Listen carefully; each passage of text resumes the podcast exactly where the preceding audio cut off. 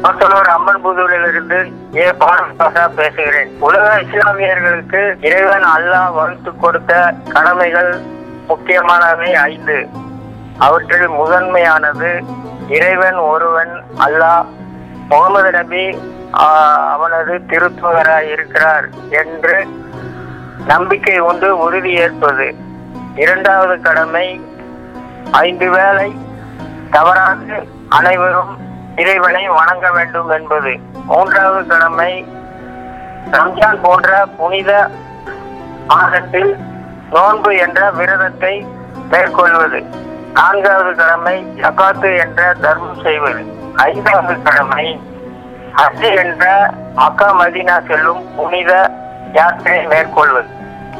பொதுவாக உலகத்தில் மக்கள் வழிதவறி நெறி மா- நெறிமாறி செல்லும் போதெல்லாம் இறை இறைவன் இறைவனின் அவதாரமும் தூதர்களும் உல உலகில் தோன்றி மக்களை அவ்வப்பொழுது நெறிப்படுத்தி வழிநடத்தி வந்ததை அனைத்து சமயங்களும் குறிப்பிடுகின்றன. அந்த அடிப்படையில் இஸ்லாமிய வரலாற்றில் உலகுக்கு இறைவனால் அனுப்பப்பட்ட நபிமார்கள் ஒரு லட்சத்தி இருபத்தி நாலாயிரம் பேர்.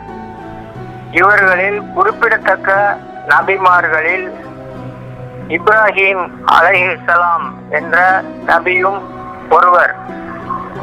அவரது மனைவி ஆஜிரா அம்மையார் அவர்கள். இவர்கள் இருவருக்கும் நீண்ட நெடுங்காலம் குழந்தை பாக்கியம் என்பது இல்லாமல் இருந்தது. அவர்கள் நெடுங்காலம் தவம் இருந்து அஹ், அவரது தொண்ணூறாவது வயதில் ஒரு அழகிய ஆண் மகவை ஈன்றெடுத்தனர் அந்த குழந்தை வளர்ந்து சிறுவனாக வளர்ந்து நிற்கும் பொழுது அந்த குழந்தையை பலியிடுவதாக இறைவனுக்காக பலியிடுவதாக இப்ராஹிம் நபி அவர்கள் பலமுறை கனவு கண்டார்கள். இதை உறுதிப்படுத்தும் வகையில் அவரோட சந்தேகத்தை தீர்த்து கொண்டு மகனை இறைவனுக்காக பலியிட துணிந்தார். தனது மனைவி ஆஜிரா மற்றும் மகன் இஸ்மாயில் ஆகியோரின் சம்மதத்துடன் தனது மகனை பலியிட துணிந்து மகனின் கழுத்தில் தீட்டிய கத்தியை வைத்து அறுக்க துணிந்தார். பலமுறை முயன்றும் அந்த கத்தி மகனின் கழுத்தை அறுக்க மறுத்தது. கோபத்தில் அந்த கத்தியை தூக்கி எறிந்த போது ஒரு கடும் பாறையில் பட்டு பாறை இரண்டாக பிளந்து போனது.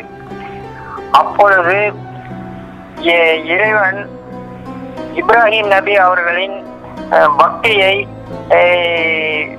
பக்தியின் உறுதியை அறிந்து கொண்டு வான- வானுலகத்திலிருந்து தேவர் குல திலகம் இப்ரில் அவர்கள் மூலம் ஒரு ஆட்டை அனுப்பி வைத்து அதனை பலியிட்டு அவரது கடமையை நிறைவேற்றிக் கொள்ள செய்தார்.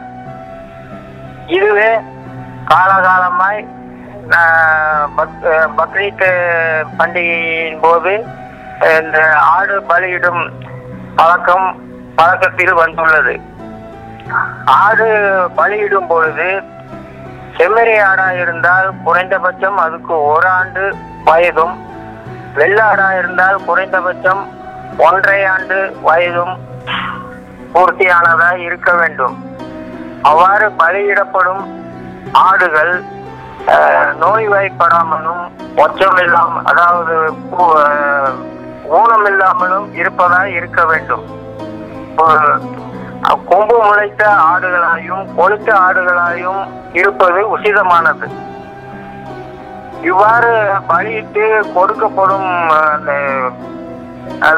பலியிட்டு கொடுக்கப்படும் ஆடுகள் ஆட்டு இறைச்சி என்பது மூன்று பாகமாக சமமாக மூன்று பாகமாக பிரிக்க வேண்டும். உதாரணத்துக்கு ஒரு ஆட்டை அறுக்கும் போது பதினைந்து கிலோ கறி இருக்கும் என்றால் அதை மூன்று ஐந்து கிலோவாக பிரித்து சொந்த பிரி- ப- பையனுக்கு ஐந்து கிலோவையும் ரத்த இரத்த பந்தங்கள் சொந்த பந்தங்களுக்கு ஐந்து கிலோவையும் இதர சௌ- சௌரிய குறைவுள்ள ஏழை எளிய மக்களுக்கு அண்டை வீட்டார் உறவு நண்பர்கள் ஆகியோருக்கு பிரித்து கொடுத்தல் உசிதமானது.